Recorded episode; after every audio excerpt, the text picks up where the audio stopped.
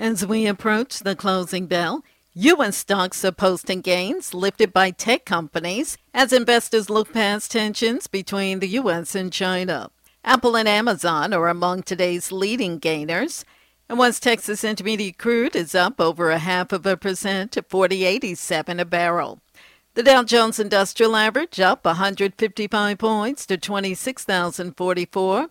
Nasdaq up 120 to a record high of 10,464, and the S&P 500 is up 19 points to 3165.